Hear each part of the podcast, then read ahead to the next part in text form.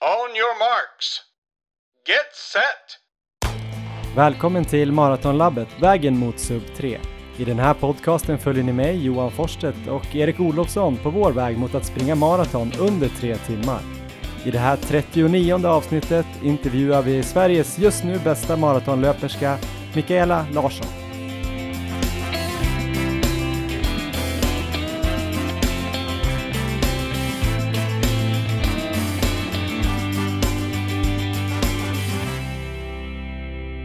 Hej Erik Olofsson, hur är läget? God morgon Johan, det är toppen här. Hur är det själv? Det är bara bra tack. Ja, löpningen går bra och livet leker. Härligt. Elmer är fin och Emma är fin. Ja. Vi är uppe i Östersund på lite semester slash träningsläger. Kallt men fantastiskt, fantastiska höstfärger. Ja. Hur är det i Uppsala? Det är otroligt kallt skulle jag säga. Det är, jag var ute på ett pass här på morgonen. Jag sprang på, sprang på löparbana och det var så här frost över löparbanan klockan, ja, klockan kanske var åtta på morgonen. Så rejält kallt men eh, ganska så här skönt om man jämför hur det var i somras till exempel när man sprang ute i värmen där. Det har varit väldigt sköna förhållanden. Jag tänker att både du och jag har upplevt att pulsen har varit mycket lägre här på samma farter som för några månader sedan liksom. Absolut. Det måste ju vara... Vad temperaturer. Men nu när det gått ner, jag sprang också ett pass häromdagen när det var fem grader. Ja. Då börjar det gå ner för eh, kallt, eller för lågt. Så det känns ju någonstans runt tio borde ju vara perfekt. Men hur kände du på ditt pass idag? Vad körde du förresten? Idag körde jag ett hårt pass. Eh, så idag körde jag femton gånger en kilometer. Och eh, hade tänkt lägga tre femtio fart ungefär. Och jag tror jag hamnade där eller möjligen lite snabbare. Ja. Så väldigt bra pass och eh, ja, men det kändes bra med temperaturen och sådär. Får klä på mig lite mer bara. Och det där var ett sånt där pass som eh, skulle upprätthålla farten lite grann. Ja. Alltså ett snabbhetspass jämfört med våra maratonfartspass men inte kanske gå över tröskel. Och det där är väl någon sekund, några sekunder över din tröskel. Din anaeroba tröskel tänker jag. Hur såg pulsen ut? Eh, pulsen var som högst uppe på hundrasjuttiofem och min anaeroba tröskel skulle vara hundrasjuttiosju. Ja, så perfekt det, då kanske. Det gick ju bra. Mm, och eh, hur länge vilar du mellan? Jag körde fyrtiofem sekunder joggvila, vilket var kanske lite kort vila. Men eh, jag hade kollat på Instagram, jag tror det var Camilla Jälfson som körde samma pass. Och hon la in den mm. vilan så då tänkte jag att eh, hon har koll så jag gör som henne. Ja, du kollade inte på Instagram på mig då när jag körde femton gånger tusen och kanske vilade sjuttiofem eller nittio sekunder. Nej, det gjorde jag inte. Utan... jag tycker inte att jag har koll. Så, och sen så körde hon snabbare än mig så jag la mig lite långsammare. Ah, okay. Så det kändes som ett bra upplägg. Och, äh, men det, det gick bra, jag hade bra känsla hela passet så att det, det rullar på. Jag är som glad varenda så här kvalitetspass man får in nu. Um, jag har ju lyckats hålla mig frisk fortfarande efter dina fina tips här i senaste avsnittet. Ja just det, härligt. Ja, så att uh, det känns lite som, för mig känns det som en bonus nu varje kvalitetspass som jag får in. Så kommer man liksom närmare och närmare. Så skulle jag nu i alla fall bli sjuk, vilket jag inte kommer bli, så känns det ändå som att uh, ja, men det är, en, det är en bra positiv känsla nu. Det är en märklig känsla för att det kändes som bara för några veckor sedan, eller en månad sedan, då kände jag att jag var långt efter min plan eller att jag hade liksom misslyckats lite i den här grundperioden eller när jag skulle gå över till den specifika fasen. Just att eh, det kanske blev något dåligt pass där i värmen och sen pajade mitt knä och sen kom Elmer. Så kände jag så här, hur ska jag hinna det här liksom? Aha. Och sen plötsligt bara på typ två, tre veckor har jag gjort så många brutala pass. Så jag plötsligt känns som att jag ligger före schemat. Så aha, att jag bara skulle kunna köra formtoppningen nu och kanske fixa det. Härligt! Fattar inte hur du kan gått så snabbt. Men eh, det måste vara temperaturen ute kanske. Ja, det är bara att hålla i det här nu två veckor till. Och sen så, sen så får vi ta det lugnt. Vi ska snacka om vårt långpass snart, men jag hade ju också ett bra pass eh, när jag också kände exakt som du där när man kommer in att eh, fan vad nice att man klarar ett till pass utan att något gick sönder. Och jag körde ju sju sex fem fyra i marafart, alltså kilometer. Just det. Eh, med en kilometers joggvila emellan som gick då i fyra fyrtiosju fart i snitt. Det var riktigt brutalt. På en landsväg i Lit i Jämtland, eller mellan Litsnäset och Aspåsnäset. Sprang först tre komma fem kilometer åt ena hållet, vände, aha, sprang tillbaks tre komma fem, sprang åt andra hållet fem hundra, fem hundra tillbaks till starten. Och så iväg, tre kilometer bort. Just det. Men det, det är så här, mentalt öken på något sätt, skulle vissa tänka. Men jag tycker också, jag vet inte hur du är, du känns ju mentalt stark, att du nästan blir bättre ju grisigare förhållanden det är. Men jag kan känna ibland när man springer så där att man kollar kanske på kartan efteråt att så här, ja, det där var ju inte så inspirerande bana. Aha. Men ibland kan jag bara tycka det är skönt att, ja, men jag sprang tre och en halv bort, då kunde jag fantisera på den att nästa gång kommer jag få vända redan här. Ah, jag Okej, förstår. Nu ska jag fem hundra meter till, men nästa gång, då kommer jag bara vända här, och sen kände jag nästa gång att ah, sen kommer jag få vända efter två och en halv liksom. Eh, plus att man vet att man får samma plus minus i lutning, eller vad ska man säga, man får alla höjdmeter rätt, så att det inte blev, en intervall blev bara liksom fyrtio höjdmeter och en blev blev neråt, så det, det var nice. Men grymt bra pass. Ja, hur var lutningen på passet? Var det plant eller var det, hur såg det ut? Nej, inte helt. Nej, det var inte så där som det kommer vara i Frankfurt. Det var lite upp och ner, men det var mer såna här um, lite segare motluter, så att man kanske inte riktigt märkte det när man sprang, men man kände det väl efter ett tag att eh, att eh, brände lite i låren kanske så här efterhand, om du förstår vad jag menar. Det var inte så här tydligt upp och ner som eh, ja, på Lidingöloppet mellan femton och nitton eller sexton och nitton så går det bara upp och ner, upp och ner ganska brant. Så var det absolut inte. Det var mer det. de här, vad säger man? Ja, men slakmotorna tror jag, ja, man kallar det i skidor. Ja, grymt. Men ett annat grymt pass, Erik, det pratade vi om senaste avsnittet och eh, att vi skulle göra, ja, dagen efter vi hade spelat in. Och eh, som vi gjorde det. Precis. Ekvalls eh, monsterpass. Mikael Ekvall har tydligen gjort det här i sommar. Jag har inte riktigt stämt av det med honom. Jag hittade det på någon sajt på internet. Um, ska vi dra vad det var först innan vi pratar om hur, hur det gick? Eller ska vi ta det bara liksom, ta det, ta det en bit i taget och berätta hur vi upplevde bit för bit kanske? Det kan vi göra. Du kom i alla fall ut till eh, Morgongåva där jag har en stuga nu. Um, på förmiddagen där, vi kom iväg tror jag strax efter tio, ja, om det var tio femton eller tio trettio. Frankfurt Marathon startade ju tio, så vi tänkte att vi skulle testa ungefär samtidigt som den starten. Det kan vi väl nämna också här, vi kan väl nämna det innan här, att vi körde ju samma energiupplägg som vi hade planerat till Frankfurt. Så vi åt samma tid och eh, i princip samma saker då som vi planerar att göra i Frankfurt. Så för mig, så, för mig så var det ju, jag körde rödbetsjuice som jag kommer göra inför loppet. Eh, jag hade tagit YouCan som kommer vara min energiplan i Frankfurt, och för att verkligen, ja, få testa det på ett sånt här pass. Eh, så det var ju det var ju mitt upplägg, och du hade väl kört något, eh, ja, ett annorlunda upplägg men ändå Frankfurt-upplägg va? Ja, men det var ganska likt tror jag där med rödbetsjuicen kanske två, två och en halv timmar innan. Jag drack en och en halv sån här bitigt eh, shot, och sen så tog jag koffein, jag tror jag tog tvåhundra milligram en halvtimme innan passet. Sen hade jag druckit två koppar kaffe också, så jag räknade med att det blev ungefär trehundra milligram. Just det. Eh, sen så hade jag med mig ja, gel ja. och eh, vatten då. Eh, det enda jag inte hade gjort som jag kommer göra inför Frankfurt, det är väl att jag hade ätit, eller det jag hade gjort då kanske man ska säga, som jag inte ska göra inför Frankfurt, det var att jag hade ätit en riktig middag dagen innan. Just det. Alltså en stor, jag åt pasta köttfärssås eh, torsdag kväll, onsdag kväll. Jag kommer inte ihåg när vi körde. Men kvällen innan hade jag i alla fall ätit en riktig måltid.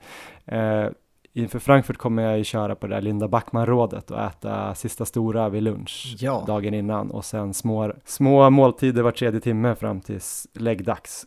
Så det kan ha legat lite mat i magen, i tarmarna. Mer om det senare kanske. Du hade ju även med någonting annat där i en liten flaska.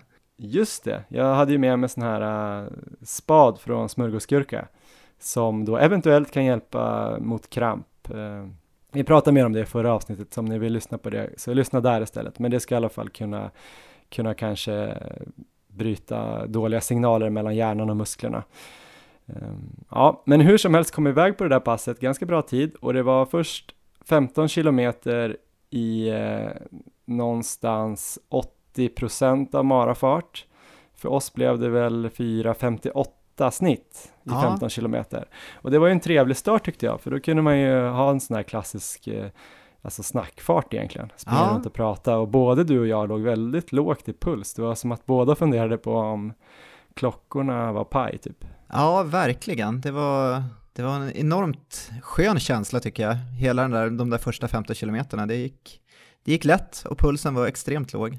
Ja, och sen så kom det vi då in i en fas där vi skulle springa fem kilometer jojo. Där det var alltså en minut i snabbare än marafart. För oss fyra noll fem.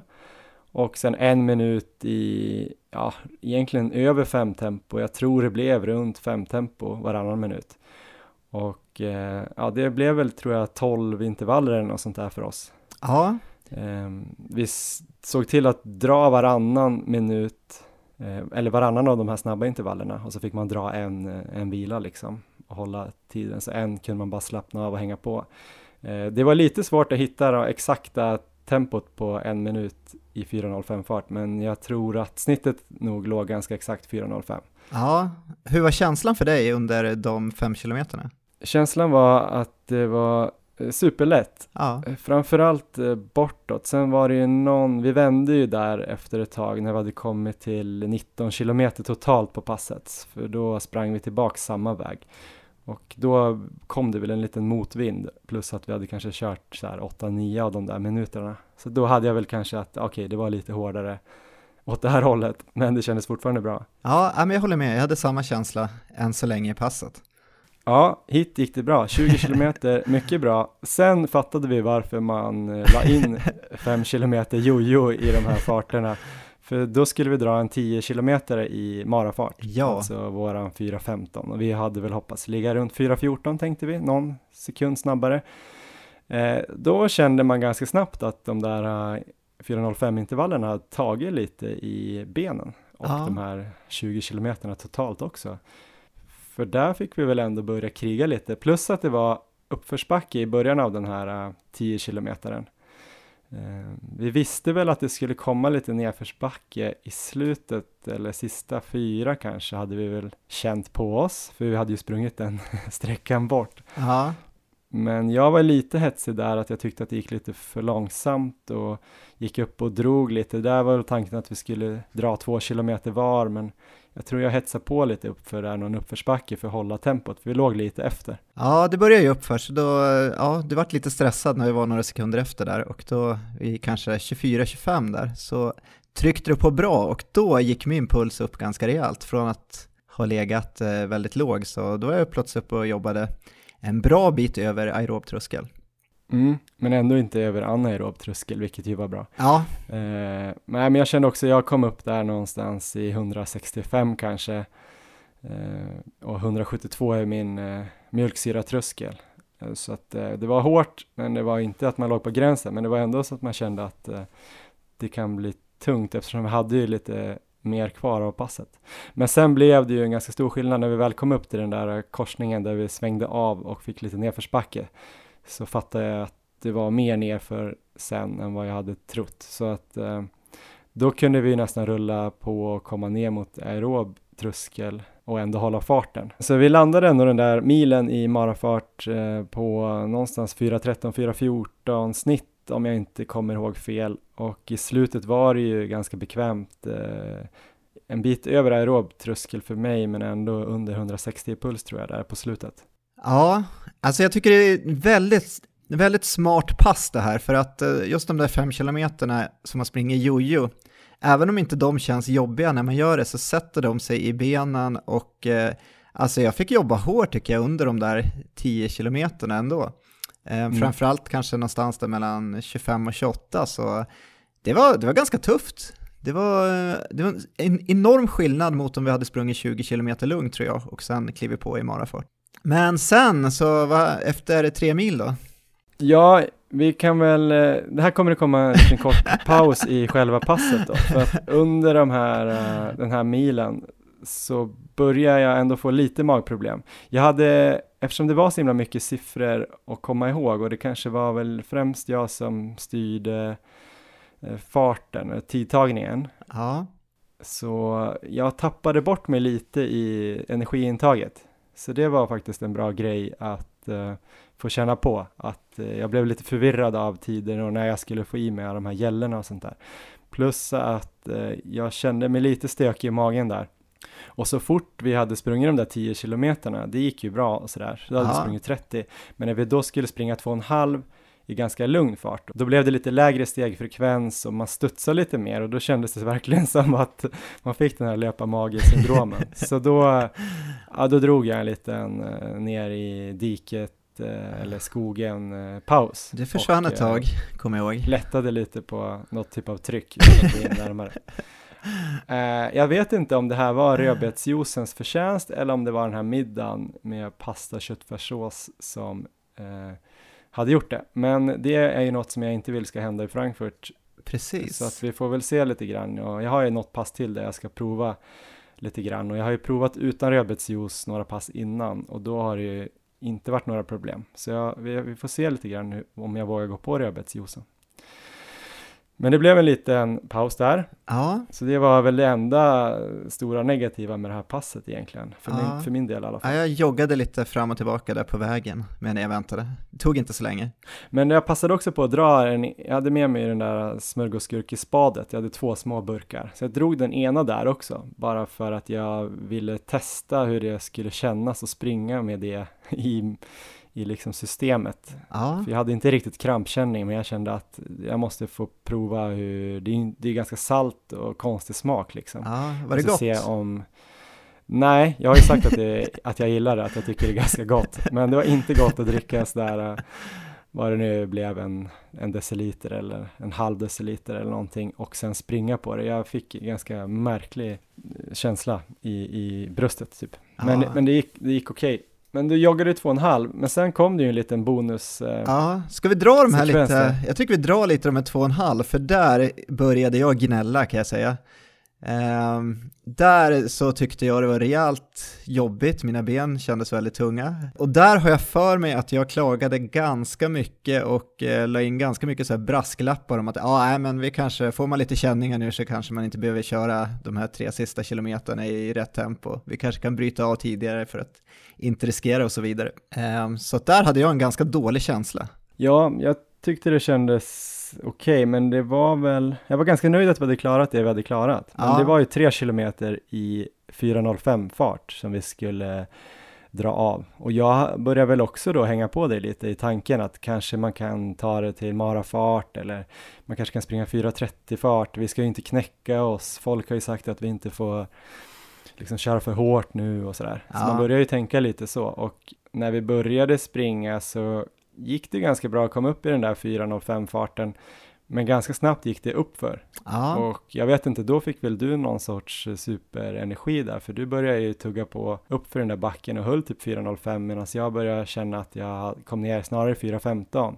Och då tänkte jag så här. Jag var så nära att skrika till dig då. Äh, jag kör, jag kör marafart så här. Vi ses där borta. För då hade vi sagt att det var lite fri fart. Uh-huh.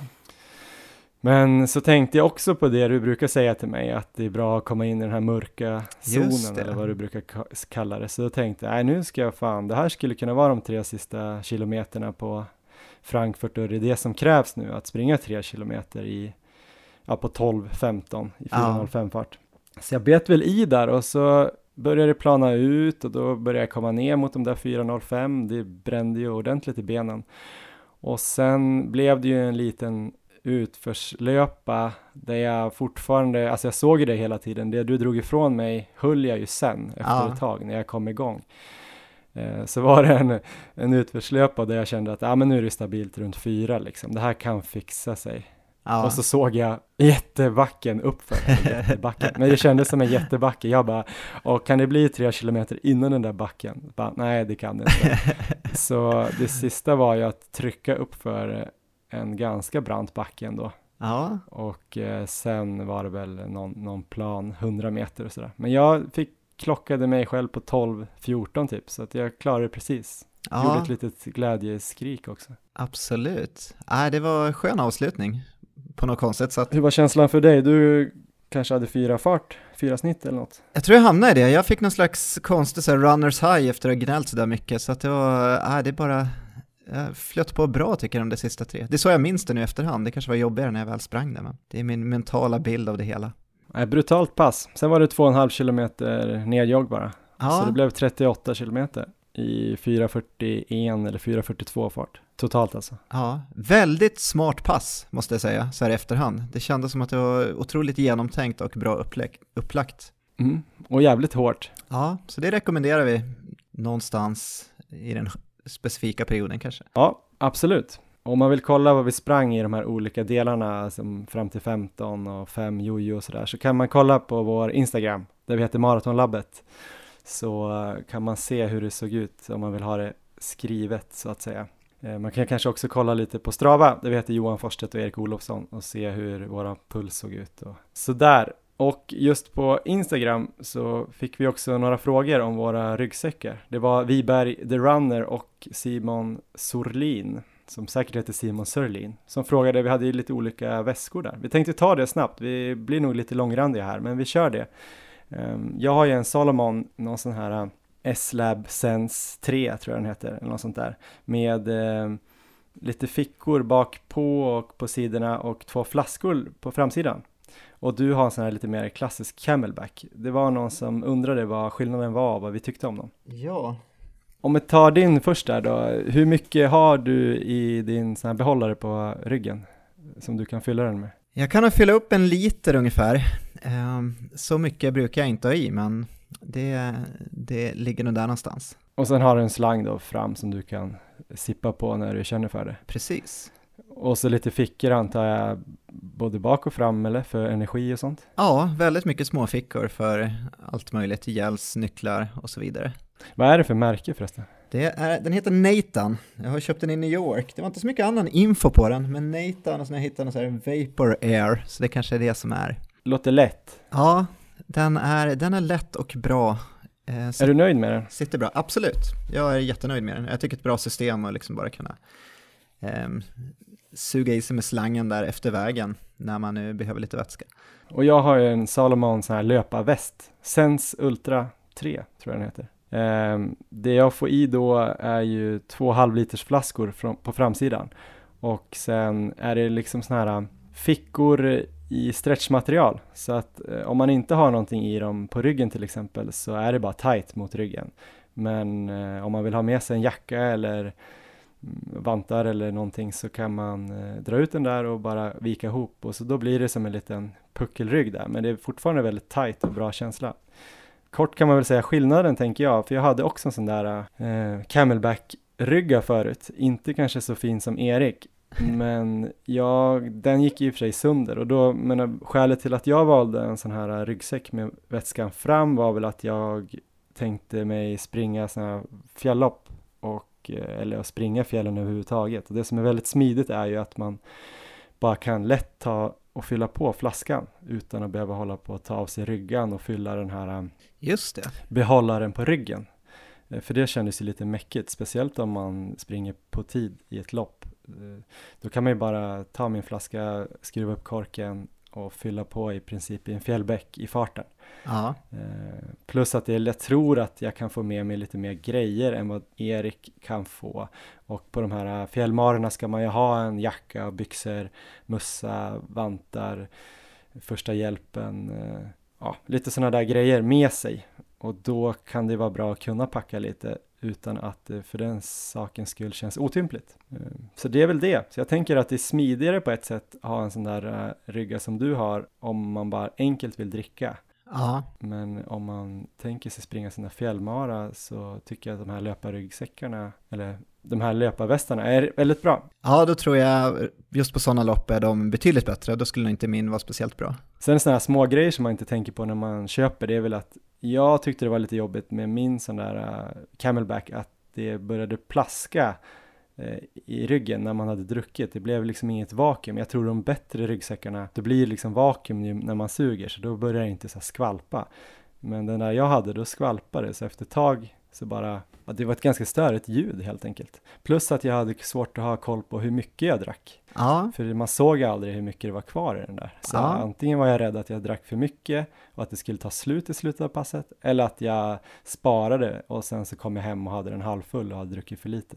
Så det försvinner ju också med flaskorna, för då ser man ju verkligen tydligt hur ja. mycket det är kvar. Ja, men det, det förstår jag. Det håller jag med om. Det är man lite osäker på. Sen har jag fått lite skavsår av min, kan jag ju säga, nu på slutet. Men det fick jag inte förut, så det går ju att tejpa och sådär. Men ganska fula köttsår på nyckelbenen. Det är för att jag blivit så jävla spinkig av all löken. För att jag köttigare nyckelben. Nej men Erik, vi kan inte prata mer om det här. Nu till det lite mer intressanta delen av det här avsnittet. Vi har gjort en intervju med Michaela Larsson. Ja, det här blir mycket bättre. Och jag vet inte ens om jag behöver presentera henne, men vi kan väl bara säga att hon är väl Sveriges just nu bästa maratonlöperska, om man då bortser från Isabella Andersson. Men hon har ju faktiskt spöat Isabella i år och Isabella är ju skadad just nu. Men Michaela Larsson pratar här om sitt år och hur hon tränar. Varsågod. On your marks. Get set. Ja, Michaela Larsson, varmt välkommen till Maratonlabbet. Tack så mycket, Johan. Du är ju en person som vi är väldigt eh, imponerade av, speciellt den här säsongen du har haft och eh, som du kom ner och eh, hjälpte oss att vinna stafesten. Kommer du ihåg det, när vi vann stafesten? Ja, det gjorde jag. Det var ett hedersamt uppdrag att få vara med där i laget när ni behövde några extra löpare, att jag blev inringd där sista veckan. Ja, men förutom den segern i stafesten så har ju du haft ett eh, fantastiskt år. Och jag tänker mig att det är några andra resultat som du kanske värderar ännu högre än, än den där stafetten. Eh, bland annat vann du ju Stockholm Marathon eh, i juni. Och sen, eh, jag vet inte vad du värderar högst, men sen du kom ju sjuttonde på E M i din debut på två trettiofem noll sex. Eh, vad säger du egentligen om det här året? Ja, nej, det har varit ett helt fantastiskt år faktiskt. Jag la en väldigt bra grund i januari-februari när jag tog tjänstledigt från mitt jobb och åkte till Kenya och tränade på hög höjd. Och sen när jag kom hem därifrån så hade jag samma vecka så ska jag springa inomhus S M tre tusen meter och där satt jag ett riktigt pers. Så jag började säsongen kanonbra där i slutet på februari och eh, sen känns det som att det fortsatte bara och... Eh, förhoppningsvis kommer det fortsätta ännu längre fram, men det var jättekul att det gick så bra på framförallt då Stockholm Marathon, så jag tror att det är loppet, mitt absolut bästa lopp tror jag.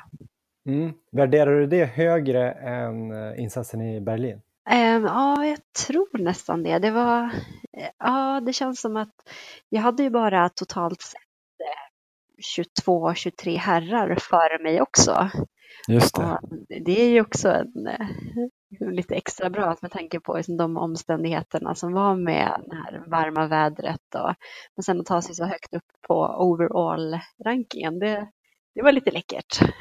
Men eh, jag tänker, du pratade lite om det där lägret i Kenya. Är det några andra saker eller är det det som har gjort att det har gått så bra i år? Kan du inte berätta lite vad du tror, vilka de viktigaste faktorerna är? Eh, jag tror... Och framförallt att jag ja, precis fick köra den här liksom bra träningsperioden och bara fokusera på att äta bra, sova mycket, träna kontinuerligt. Och sen har jag fortsatt även under våren att träna lite mer kontinuerligt. Så jag fick till tio tolv veckor där jag sprang elva eller tolv mil per vecka. Och det har jag aldrig fått till någonsin tidigare, utan det har alltid varit liksom andra saker som, som dyker upp. Så, där, så att det inte har blivit liksom den här kontinuiteten, utan man kanske dippar ner på en vecka, då är det fem mil för att eh, det var att man skulle iväg på någonting eller man blev sjuk eller man blev skadad. Eller, så jag har aldrig någonsin fått den här eh, kontinuiteten som jag fick i våras. Så det tror jag att, eh, som sagt, inga sjukdomar, inga skador och kunna liksom, träna på bra. Just det. Och när var det här? Var det i, inför Stockholm eller? Ja, precis. Det var där i, i mars-april. Som jag la en väldigt fin grund tycker jag. Och sen så där Kenya, det var ju också väldigt bra träning där. Men sen tog jag det lite lugnt efter Kenya då med, tog det lite lugnare inför då inomhus S M och så var det lång flygresa. Så att där blev det kanske bara tre mil den veckan. Så att det blir alltid så här när man har vissa tävlingsveckor så blir det som en liten dipp. Men den här perioden som jag tänkte på nu, då fick jag verkligen till elva tolv mil under lång tid. Men hur såg träningsupplägget ut då? då? Volymen var alltså då elva tolv mil i veckan. Hur fördelade du de milen ungefär? Jag har ju märkt det att min kropp hittills har inte klarat av tre kvalitetspass. Så när jag började träna så det är ofta som man springer med en klubb att man har träning tisdag, torsdag och kanske lördag då och kör liksom lite ja. blandade intervaller eller trösklar och så. Och jag märkte det att jag, min kropp klarar helt enkelt inte det utan jag har fått eh, dra ner på det där. Så att jag kör, på tisdagar brukar jag springa tröskelpass eh, och på lördagar kör jag längre intervaller. Och sen, och sen bara lugna distanser egentligen däremellan. Ingen mer, inget snabbt. Nej. Och eh, hur mycket, hur ser ett sånt tröskelpass ut där då på tisdagen? Eh, då brukar jag starta klockan, eller först värmer jag upp. Stretcha lite grann och sen startar jag klockan och så springer jag i samma fart i det, hela den tiden som jag har tänkt på förhand och det brukar ofta vara runt fyrtio, fyrtiofem, kanske till och med upp till femtio minuter i samma fart. Så det blir liksom inga intervaller utan det blir en, ja, en lång intervall i tröskel? Ja, exakt. Om det går så ska det gå lite, lite snabbare på slutet. Men då pratar vi om en eller två sekunder snabbare per kilometer. Så att det är ingen sån här våldsam ökning. Just det. Vart ligger din tröskelfart ungefär? I våras, då var det, nu har jag gjort såna här tester på löpband. Och man brukar ju säga runt halvmaratonfart. Det kan man kunna ta som en schablon på var tröskeln ligger någonstans. Det beror lite på hur, vilket underlag man springer på också. Så om det är en kuperad slinga man kör på. Men man ska egentligen kanske helst försöka hålla det ganska fritt från backar. Så att man får in ett bra flyt och så. Och nu springer jag halvmaran på tre och trettiotvå per kilometer. Så att, nu har jag lagt ribban ganska högt och jag skulle säga att det känns som att det är lite för snabbt för min tröskel men runt tre och fyrtio för mig. Ja just det, okej. Okay. De långa intervallerna där du körde då på lördag eller söndag, vad är det? Är det liksom, var det marafart eller var det? Eh, nej, inte alls marafart utan då ganska mycket snabbare än marafart. Ah, okay. eh, Marafart, det är för mig, det är tröskel nu egentligen. Jag, min marafart är numera tre och fyrtio. Just det. Så att det blir mer att mina trösklar då är lite mer marafart än halvmarafart. Eh, intervaller, det springer jag snabbare än tio kilometer fart ah, också. Okay. Eh, så runt tre tjugo brukar jag, om jag ska köra tio gånger tusen meter så eh, tre tjugo ungefär. I den här ekvationen, där, vart kom långpassen in? På söndagar, så tröskel tisdag, långa intervaller lördag och långpass söndag. Just det, och det körde du också varje vecka då eller? Ja precis, det brukar jag försöka hålla varje vecka. Du sa där att du hade tio veckor inför Stockholm. Hade du någon skillnad på, alltså delar ni upp det på något sätt i olika perioder eller kör ni ungefär samma? samma, vad ska man säga, samma upplägg varje vecka eller hade ni någon sån här grundperiod där ni körde mer mängd eller i skogen eller V O två max och sen mer specifikt eller körde ni ungefär samma? Um, nej, inga större skillnader så egentligen. Det är ganska samma. Det var väl då att det här tröskelpasset på tisdagar, um, det bytte jag ut någon gång och då blev det ett riktigt maratonspecifikt pass att köra fyra gånger fyra kilometer. Eh, något sånt pass istället för att bränna av hela tröskeln på en gång. Eh, sen var det något långpass, eh, då la jag in fartökning, eh, tjugofem minuter lite snabbare. Eh, men då tog jag det lugnt på lördagen så att jag gjorde inte så att eh, då sprang jag inte då, som ett tufft lång, långa intervaller på lördagen och la in det här på söndagen utan då eh, kanske jag strök lördagspasset helt och bara sprang en distans. Så inte två tuffa pass på varandra sådär utan... Men annars då, är det någon speciell anledning att du kör ett eh, pass, eh, relativt hårt pass på lördag och sen springer ditt långpass på söndag? Är det liksom för att du ska starta på trötta ben eller är det just för att du jobbar på veckan och det passar bäst att springa på helgen? Ja, det är det andra alternativet där, det är att jag jobbar på veckan så jag hinner inte få till ett långpass eh, under veckan. Och sen är det också att jag tycker verkligen att det är hemskt att springa själv. Jag gillar inte att springa själv alls någonsin någon gång. Så att om jag kan undvika det, och framförallt då på långpassen. Och det är lättast att hitta ett gäng att springa med om man springer på söndagar. Så det är av den anledningen. Och sen Trudklubben tränar jag också tillsammans på lördagar. Så då har jag ju sällskap där. Mm. Men sen då vann ju Stockholm Marathon. Det var ju andra juni som jag kom ihåg det. Och sen skulle du springa E M i Berlin tolfte augusti. Och det var bara tio veckor till där. Jag tror många skulle tycka att det var lite tajt mellan två marer. Hur tänkte ni kring det, att vara med i båda? Det var inte alla som var det, som var med i E M sen. Nej, det var väl jag som kanske stod på mig lite grann och var lite envis och sa att jag verkligen ville springa Stockholm Marathon. Och jag hade ju fått till en väldigt bra vår och jag kände mig som redo. Jag hade kört många bra långpass och kände att nej, men jag ville verkligen springa Stockholm. Och Mm. sen fick jag ta det lite lugnt i, i två veckor innan vi körde igång igen, och jag tycker att det funkade väldigt bra. Och sen var jag inte speciellt sliten heller efter Stockholm, för att jag hade kört många bra långpass innan, så att jag kunde faktiskt egentligen börja jogga dagen efter. Nu gjorde jag inte det, men det hade absolut gått. Ja, oh, kaxigt att du vann också i Stockholm och sen var, var osliten. Mm. Men hur la ni upp det då? Det var två veckor lite lugnare och sen hade du åtta veckor kvar mot Berlin.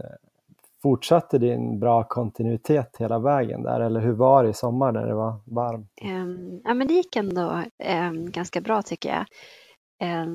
Uh, så första veckan då var det ingen löpning alls uh, efter någon Stockholm Marathon, och veckan därpå så sprang jag, då joggade jag tror jag två gånger bara väldigt lugnt, och sen vecka tre då så började jag uh, köra lite mer, och då kanske det ändå var upp mot nio mil ungefär, och sen så ökade det på efter det. Eh, sen såg jag när jag läste igenom mitt träningsprogram att jag fick en liten känning i, i baksida lår eh, precis mitt i perioden där, och det var ju som sagt väldigt dålig timing, och då bröt jag faktiskt helt och eh, avbröt mitt pass där jag fick lite känning, och så tog jag åtta dagar på crosstrainen och sprang inte ett steg. Um, och då blev jag av med det här, som den här lilla känningen som jag hade, och sen kunde jag lägga två tretton mils veckor efter det. Men sen var det ju dags att ta det lugnt igen. Ja, men hur såg sista veckorna in där? När började du liksom dra ner på träningen? Um, då var det ju så att loppet gick ju en söndag eh, var det, så att egentligen samma vecka. Jag brukar ha ganska samma upplägg då, att jag, på tisdagen innan så springer jag tröskel tre gånger åtta minuter eh, ungefär i marafart, eller kanske lite lite snabbare då, och eh, sen annars är det bara en, en vilodag, kanske till och med två vilodagar, och så lite lugna distanspass. Och dagen innan joggar jag bara fem sex kilometer och kör någon liten stegring. Och veckan före det är också ganska lugn faktiskt. Då kanske jag kör två kvalitetspass, men inte, inte lika långt. Då kanske jag springer trettio minuter tröskel istället för fyrtiofem femtio. Och intervallerna istället för tio gånger tusen meter kanske jag kör sex gånger tusen meter. Så att jag drar ner ganska rejält veckan innan också. Men före den vecka tre innan där, då är det fullt ös. Då ligger jag på ganska, kör ganska hårt. Då kan det bli en tretton mils vecka. Ja, men tre veckor innan då? Eller när körde du sista långa passet? Och vad var det? Då körde jag, mina längsta långpass som jag kör, det är trettiofem kilometer. Jag kör aldrig längre än så någonsin. Nej. För jag, jag tycker att det sliter för mycket och att jag börjar som känna av det lite för mycket. Jag försöker springa så mycket som möjligt om det går på grus också. Så man har ju några ställen man kan springa på i Stockholm. Men det, det är lite svårt då, om man inte vill bara loopa runt på samma slinga. Utan det blir lite tråkigt om man kör trettiofem kilometer. Men, eh, så det blir då två eller tre helger, för, eller tre helger före kör jag mitt sånt där riktigt långa, lite tuffare långpass. Och kanske med en liten fartökning i. Ja. Men trettiofem kilometer med eventuellt en fartökning. Exakt. Men sen då, hur, hur kände du i Berlin där? Och prickade du liksom formen? Hade du en riktigt bra dag eller? Ja, jo, men det måste jag säga att jag hade det. Absolut, jag kände att jag var stark hela vägen och hittade ett tempo som också fungerade bra. Så att jag lyckades med det här nästan, tycker jag, omöjliga med en negativ split. Det var otroligt nära, va? Första halvan och andra halvan. Det var bara tio femton sekunder som skiljer. Ja, precis. Det brukar ofta vara så på när jag kör mina marer att, men det brukar vara så att jag är tio femton sekunder långsammare på andra halvan. Men nu fick jag äntligen vara tio femton sekunder snabbare på andra halvan. Ja, det var sjukt imponerande. Du var inte riktigt säker på att det var så där snabbt heller. Du hade inte riktigt koll här för mig. Eller Nej. Ja, minns jag fel? Nej, det, det stämmer bra det. Nej, jag har ju min klocka inställd på sån här lap. Och så tänkte jag då sådär att varje fem kilometer, då är det bra att trycka på lap. Så man kan se liksom exakt hur många minuter och sekunder man har sprungit på. Så kan man få en liten bra referens och sådär. Men i det här loppet så, jag vet inte om det bara var jag eller, men det var så otydligt när det var fem och tio kilometer. Det var ingen sån här stor båge som man sprang under. Så jag visste inte riktigt när jag skulle trycka på läpp. Men jag hade den ändå på inställt. Så jag läppade lite. När jag trodde att det började gå lite långsammare. Då läppade jag. För då tänkte jag att jag skulle kolla på hur det gick lite som senare. Så att jag inte skulle tillåta mig själv att springa för långsamt. Så det var som ett vilt tryckande där ibland. Men sen loppet startade ju lite konstigt. nio noll fem. Och den enda referensen jag hade sen, det var klockor runt om i stan som man passerade. Och, ja, så jag hann bli lite fel. Jag glömde bort de här. Jag var säker på att vi startade nio noll noll. Så när jag med två kilometer kvar, klockan passerade, var elva trettio. Då tänkte jag att ah, det där, man kan ju inte springa. Ja, jag tänkte två kilometer, sju minuter. Nej, det går ju inte. Två kilometer, åtta minuter. Och så började jag fundera på, men nu, då är jag ju nära två fyrtio. Och det är en jättebra tid, två fyrtio. Det hade jag ju varit nöjd med. Men det är ju inte pers och så. Så då var det bra. Det, var, ja, men det här var det är bra, det känns bra. Men ja, fasiken också. Ja, men sen visste jag inte om att jag liksom hade de där fem minuterna till godo. Så att det helt plötsligt var två trettiofem. Och det var ju fantastiskt att se den här klockan som tickade ner på trettiofyra. När jag kom där på upploppet. Så det var positivt. Vad skönt att det var åt det hållet i alla fall. Ja. Det är inte tvärtom. Jag måste bara dubbelkolla en grej. Du snackar om marafartsintervaller där. fyra gånger fyra kilometer. Är det liksom det hårdaste, längsta marafartsintervallpasset du kör? Eh, ja, precis. Jag har, ja, det blir det. Tidigare har jag kört eh, tre gånger fem kilometer. Men det blir bara femton kilometer totalt. Eh, ah. Nu körde vi fyra gånger fyra istället. Eh, sexton kilometer. Ja, men det är det längsta. Och körde också den här klassiska en kilometer jogg eller lite långsammare löpning emellan, eller vilar du helt? Nej, tank, jag hade två minuters vila mellan intervallerna och då skulle jag hålla mig liksom i rörelse.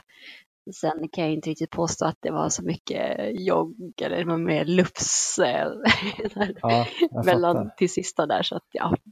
Tanken var väl jogg, men det kan ha blivit några tekniska gångsteg. Jag hade också med, med min tränare på cykel med, och som gav mig lite vätska och sådär. Och då tyckte jag var skönare att stanna till och dricka lite grann och ge honom flaskan och sen ja, gå lite grann och sådär. Ja, häftigt. Jag tänker vi måste, när man pratar med dig måste man prata lite om din bakgrund också. Jag tänker att det är många som lyssnar på podden också som är ungefär i, i vår ålder, om man får säga så. Och vissa har ju inte sprungit så himla länge.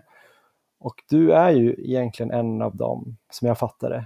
Stämmer det att du började springa lite mer så här seriöst bara för, ja, vad blir det, tre, fyra år sedan? tjugo femton? Ja, men det kan man säga faktiskt. Jag gick ju med i Spårvägen mars, april där tjugo femton. Och före det så sprang jag två, tre mil i veckan och ja, ett eller två pass så där liksom. Ibland så blev det kanske tre, men ofta kanske bara ett och var lite mer. Om det regnade ute så sprang jag inte och jag sprang inte på löpband och ja, var det för slaskigt eller för mörkt så sprang jag inte heller. Så att, ja, då går det bort ganska många pass också. Just det. Men hur gick det till att när du kom igång då? Och vad hade du tränat innan? Du måste ju haft någon typ av talang i alla fall. När jag var liten spelade jag fotboll, men där var jag ingen talang. Jag satt mest på avbytarbänken och byggde sandslott.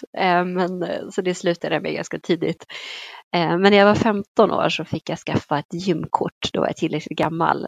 Så då började jag gå på gym och då körde jag en här gympa, liksom friskis och svettis gympa. Ungefär då. Och lite olika pass, lite spinning, lite, lite magerygg, kord och bodypump framförallt.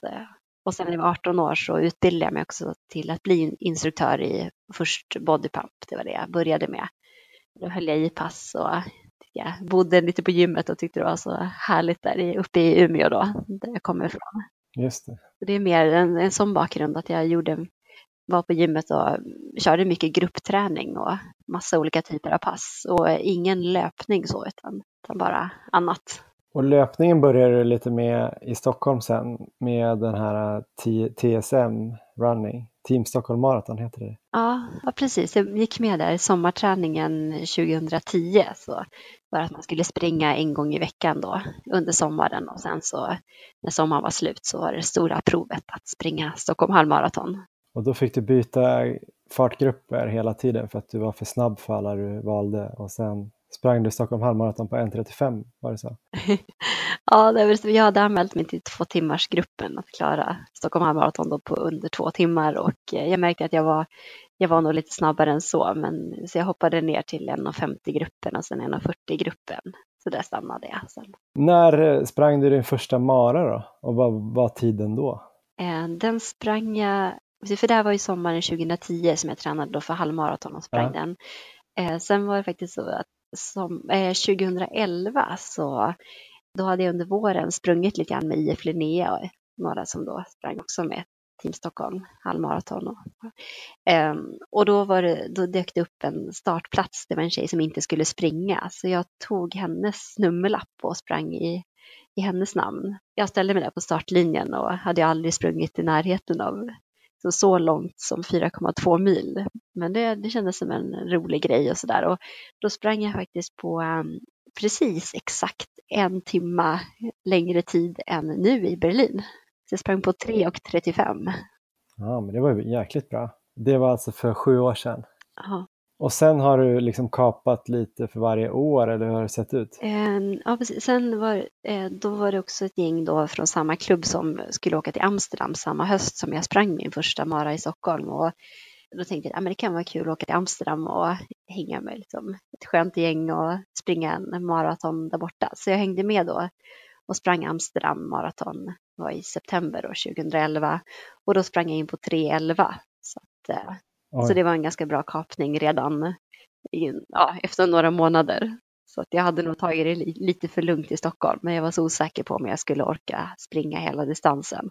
Så där ja, kapade jag som rejält. Och sen efter det har jag också fortsatt att kapa minuter hela tiden.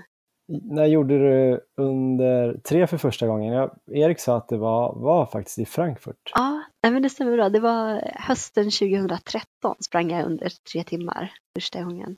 Så mitt pers innan det var tre noll nio så att, och vi var ett stort gäng som åkte dit också tillsammans och då hade en kille estimerat alla personers sluttid och han sa att nej men det är rimligt att alla vi kan köra under tre timmar och då var vi ett ganska stort gäng och jag tänkte att herregud ska jag persa med nio till tio minuter här för att ta under tre för det var så att man var tvungen att ta en shot på kvällen för varje minut som man missade då sitt mål där, som han hade då satt upp med tre timmar. Så jag var ganska livrädd där inför hur det här skulle gå. Men det gick bra. Så två femtiosju. Hur var Frankfurt då? Har du några tips? Vi vill ju också springa på två femtiosju eller två femtionio, femtionio i alla fall. Ja, men det tror jag det kommer absolut vara görbart för er, det tror jag. Det är en väldigt snabb och fin bana och det brukar vara ganska lagom temperatur som sagt. Alltså runt fjorton femton grader är det säkert den tiden på året, det tror jag. Nej, men det är väl mer att eh, jag tror, det kändes tyckte jag som att andra halvan var lite svårare, framförallt när man kommer in tillbaks till stan, att det var lite som knixigare och jag vet att för oss så blåste det liksom lite mer, lite, luften tryckte som ihop mellan byggnaderna så att eh, jag tror på att ni kanske ska ha lite, lite marginal. Jag kollade faktiskt på mina egna splittider och jag hade passerat halva på en tjugosju fyrtioåtta. Så jag tror att det kan vara bra för er också att sikta någonstans där och ha två minuter till godo första halvan. Jag har också hört att det ska vara knixigt där i stan. Jag kollade på kartan häromdagen och det ser ut som att det är lite huller om buller där. Ja, vi får se det. Det är alltid riskabelt det där. Man vill ha lite tid att gå på. Samtidigt så blir man ju lite tröttare. Men jag tänker på dig då. Har du någon fler lopp i år? Eller vad siktar du på härnäst? Ja, men det blir några fler lopp. Nu kommer terräng-S M går här på Öland om några veckor. Så det siktar jag på, att springa åtta kilometer då. Damerna kan springa fyra eller åtta, så jag kör den längre. Jag vill ju att det ska vara ännu längre än så, men dessvärre har herrarna på springa tolv, men vi har åtta då. Mm. Men sen ska jag till San Sebastian lite senare här i höst och springa tio kilometer. Gud vad härligt. När? tjugofemte november går det här loppet. Är, vet du hur banan ser ut? Är den platt in i stan? Ja, den, den är platt. Ja, den är platt. De har ju ett tio kilometer lopp, halvmara och maraton samma dag. Så det är perfekt. Så vi är ett ganska stort gäng som åker iväg, och vi kommer sprida ut oss där och köra lite olika distanser. Så det känns som att det, det passar ju alla, tror jag. Ja, det är ju också en av mina favoritstäder i världen, höll jag på att säga. Så jag kanske kan övertala Emma och Elmer att åka dit och springa ett riktigt snabbt millopp. Ja, det tycker jag. Mm-hmm. Nästa säsong då? Vad tänker du kring den och framtiden generellt? Du är trettiotre år, va? Det stämmer. Men du har inte, jobb... du har inte sprungit så här superseriöst i så här jättemånga år. Du borde ha rimligtvis ganska många bra år framför dig om du kan hålla den här kontinuiteten. Ja, ja precis. Jag hoppas det. Ingen press. Nej, precis. Jag hoppas det, att eh, eventuellt kanske få ha möjlighet att åka på läger eller eh, ja, kolla lite grann på att gå ner lite grann i arbetstid och få träna lite mer och så. Men eh, det är spännande att se hur allting utvecklar sig här under hösten och vintern. Men eventuellt då mål att göra det. Eh, sen har jag eventuellt eh, kvalat till V M som går i september. Det är inte riktigt helt färdigt än, men jag tror att min tid två trettiofem förhoppningsvis räcker då till en startplats där. Vart går V M? I Qatar. Ja just det, det är det. Mm. Ja, häftigt. Och eh, andra drömgränser då, två trettio, är det något du tänker på? Ja, det gör jag. Ja, det tror jag inte är helt omöjligt om jag skulle... Nu springer jag fortfarande relativt lite för att eh, vara som kanske på min nivå. Många andra springer ja, betydligt mer. Jag tror att eh, som Isabella Andersson också, när hon var som bäst så sprang hon nästan tjugofem mil i veckan. Och jag vet många som ligger runt femton mil i alla fall. Och drygt alltså, eh, för damer då. Och mina tio veckor med elva tolv mil är ju kanske inte sådär superimponerande då. Så att, jag tror att det finns eh, lite potential där om jag skulle kunna stegra upp lite grann. Och kolla mig skadefri då. Ja, just det. Vad skulle du behöva, tror du, för att gå upp? Är det mer att du vänjer dig, att du kan gå upp lite varje år? Eller att just som du säger, gå ner i kanske arbetstid och återhämta dig bättre? Eller? Ja, jag tror att eh, det skulle nog vara att jobba lite mindre eh, faktiskt. Ja. Och jobba kanske sex timmar om dagen eller så. Det skulle nog göra mycket, tror jag. Att få lite mer återhämtning och kanske kunna ibland ta en powernap eh, en eftermiddag och sen sticka ut och köra ett pass. Nu blir det sticka direkt från jobbet till träningen och det blir ganska stressigt, och det vore skönt om man kunde landa en halvtimme hemma först och bara ta det lugnt. Ja, vi får hoppas att du får till något, eh, någon deal eller något samarbete med någon så att du kan få göra det. Ja, men stort tack för att du ville vara med i eh, Maratonlabbet. Grymt eh, spännande och eh, kul att ha eh, haft med dig. Ja, tack så mycket och lycka till i Frankfurt. Jag tror att det kommer gå jättebra.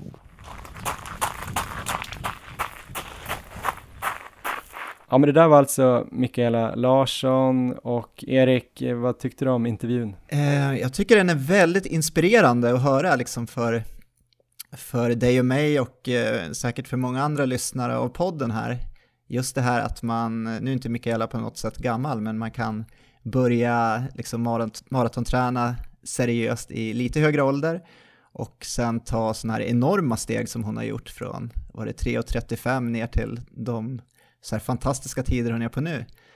Ehm, och just det här med kontinuiteten, att eh, det är det som hon ser kanske som nyckeln till hennes framgång här på slutet, att hon har haft, att hon hade där under, om vi ska kalla det grundperioden, tio elva veckor med tio eh, eller mer mil i veckan där, och eh, mm. vad liksom det har gett. Um, så äh, men det känns ju otroligt inspirerande att höra det här. Och eh, vi har ju både du och jag sett eh, Michaelas lopp här i år, och det är ju otroligt imponerande insatser. Stockholm där är ju sanslöst. Ja, helt brutalt i värmen där. Um, Ja, nej, men hon har ju gått från tre trettiofem till två trettiofem på, ja, vad är det, sex sju år. Eh, och då kanske de första åren där så kör hon inte så hårt som hon har gjort sista fyra åren. Och eh, ja, vi får se. Jag tänker också att hon kommer kunna kanske komma ner där. Vi snackar lite om sub två trettio och det Aha. känns ju inte alls omöjligt för att eh, hon har nog ganska många bra maratonår framför sig. Hon är ju trettiotre nu. Ja. Och eh, ja, minst fem år där hon säkert kan fortsätta utvecklas. Och kan hon skruva upp den här volymen lite utan att gå sönder eh, så tror jag att hon kan ta någon minut per år. Jag vet inte, vad tänker du? Ja, säkerligen. Hon har säkert en väldigt bra så här, grund med den här allsidiga träningen hon kört tidigare också. Så.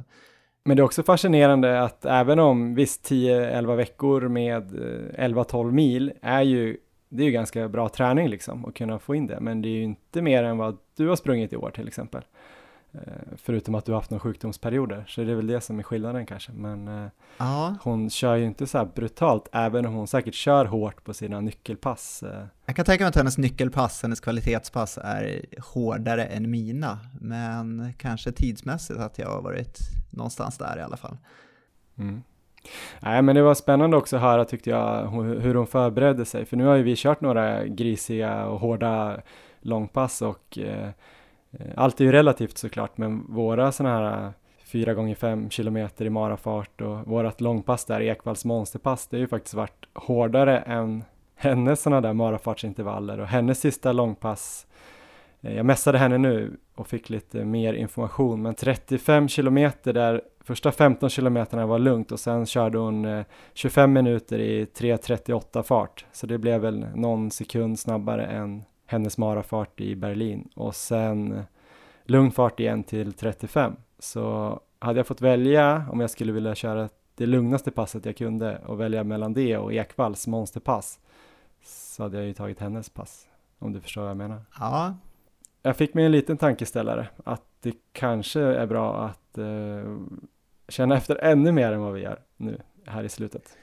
Ja, det är ju just det här att hålla sig skadefri och få in kontinuiteten. Det, är ju, det känns mer och mer som nyckeln. Mm. Sen var det lite spännande där du nämnde här innan vi började prata om att hon körde sina tröskelpass i ett svep. Att hon körde fyrtio eller femtio minuter just i sin det. Tröskelfart utan att dela upp det. Och det är ju helt okej att göra, höll jag på att säga. Det är klart det är. Men oftast delar man ju upp det för att man behöver lite mental paus. Ja. Man ska ju kunna springa tröskelfart upp mot fyrtiofem sextio minuter. Det är väl det som är tröskelfart egentligen. Den farten man kan hålla i så länge. Så är man stark mentalt så behöver man inte dela upp det i så här fem eller sex gånger åtta eller femton gånger fyra minuter eller vad det är nu man kör liksom. Hur brukar du föredra att köra dina tröskelpass, Johan? Nej, men förut har jag nog kört de här klassiska tusingarna. Alltså att jag har kört typ, alltså när jag började köra tröskel då kanske jag bara körde sex gånger tusen. Det här var ju fem sex år sedan. Och sen åtta gånger tusen. Sen började jag väl köra så här fyra gånger tvåtusen. Och det är ju först det här året jag har börjat liksom nosa på de här sextio minuterna totalt i, i tröskelfart. Det har jag aldrig varit nära förut, utan det är snarare varit ja, max fyrtio fyrtiofem minuter. Så nej, kanske att man skulle börja testa lite f- mentalt där för att göra så här två gånger tjugofem eller något sånt där. Ja, ja verkligen. Men det, det låter väldigt hardcore att köra så där i ett svep. Man behöver nog vara rejält mentalt stark. Sen tänkte jag bara liksom lite förtydligande. Hon snackade där om att eh, tröskel var ungefär som halvmarafart. Och det stämmer ju för henne då kanske och för de som är ännu snabbare än henne. De som springer halvmara på en timme ungefär eller lite, lite långsammare. Springer man halvmara på en fyrtiofem då är ju snarare kanske tröskelfarten samma som milfarten. Och för dig och mig är väl våran tröskel ungefär mittemellan milfart och halvmarafart. Just det. Men jag kan tänka mig att Michaela kan köra en mara väldigt nära sin tröskelfart. Jag hörde någonstans att Kipchoge där, att han kan ligga i princip en mara på nittioåtta procent av tröskeln, alltså mjölksyratröskeln. Och då är det ju så pass nära att det nästan känns som att det är tröskel, om ni förstår vad jag menar. Ja, det är sjukt. Så det är ju det som är den stora skillnaden på de som är riktigt bra. eh, tänker jag. Vanliga motionärer springer nog inte nittioåtta procent av tröskel på en mara. Nej. Långt under. Vi har lite att jobba på. Ja, men det är ju kul. Ja. På tal om det då, vad ska vi jobba på här eh, kort eh, närmsta veckan här då? Ja, närmsta veckan, det är ju sista kvalitetsveckan egentligen, om vi kallar det för det. Sista hårda veckan. Ja, um, det känns ganska skönt. Ja, jag har ju mitt, det har du också, sista långpass nu på söndag. Så den sista veckan så kommer jag inte ha något långpass, däremot så kommer jag bränna av ett sånt här medellångt pass i min tänkta marafart helt enkelt. Och det kommer jag lägga mm. två veckor innan, och då förstår du kanske också att det innebär att jag kommer inte springa Hässelbyloppet. Okay. Det beslutet har jag tagit nu, utan jag siktar in och får in kvalitetspass istället och går all in på Frankfurt. Ja, spännande. Eh, så eh, men sista veckan blir det med förhoppningsvis tre kvalitetspass om benen känns fräscha, och sen så sista två veckorna så kommer vi formtoppa. Ja, jag tror faktiskt att jag kommer, jag tänkte göra ett typ ett tröskelpass imorgon och sen långpass på söndag, men jag tror jag ska ändra om lite, så jag tror jag stryker det där tröskelpasset, lägger in någon distans. Och sen tror jag kommer köra mitt sista långa pass på lördag faktiskt. Okay. Det är på grund av livet så måste jag ändra dag där tror jag. Så det blir nog, men det blir ganska maffigt. Det blir nog trettionio tror jag totalt. Varav trettiotre har jag tänkt i fyra trettio fart. Så just typ det. nittiofyra till nittiofem procent av marafart. Och då ska jag verkligen vara noga med all energi och förbereda mig som om det vore Frankfurt. Ja. Och sen kommer jag ju nog också den här veckan, vi får se om det blir innan vi spelar in nästa gång, men också köra någon sån där tjugoen kilometer tänkte jag i, i marafart. Men vi får se vad som händer om vi håller oss friska. Ja, men det ska vi göra. Nu är det sliter kvar så det fixar vi. Ja, ha det bra Erik och lycka till. Detsamma.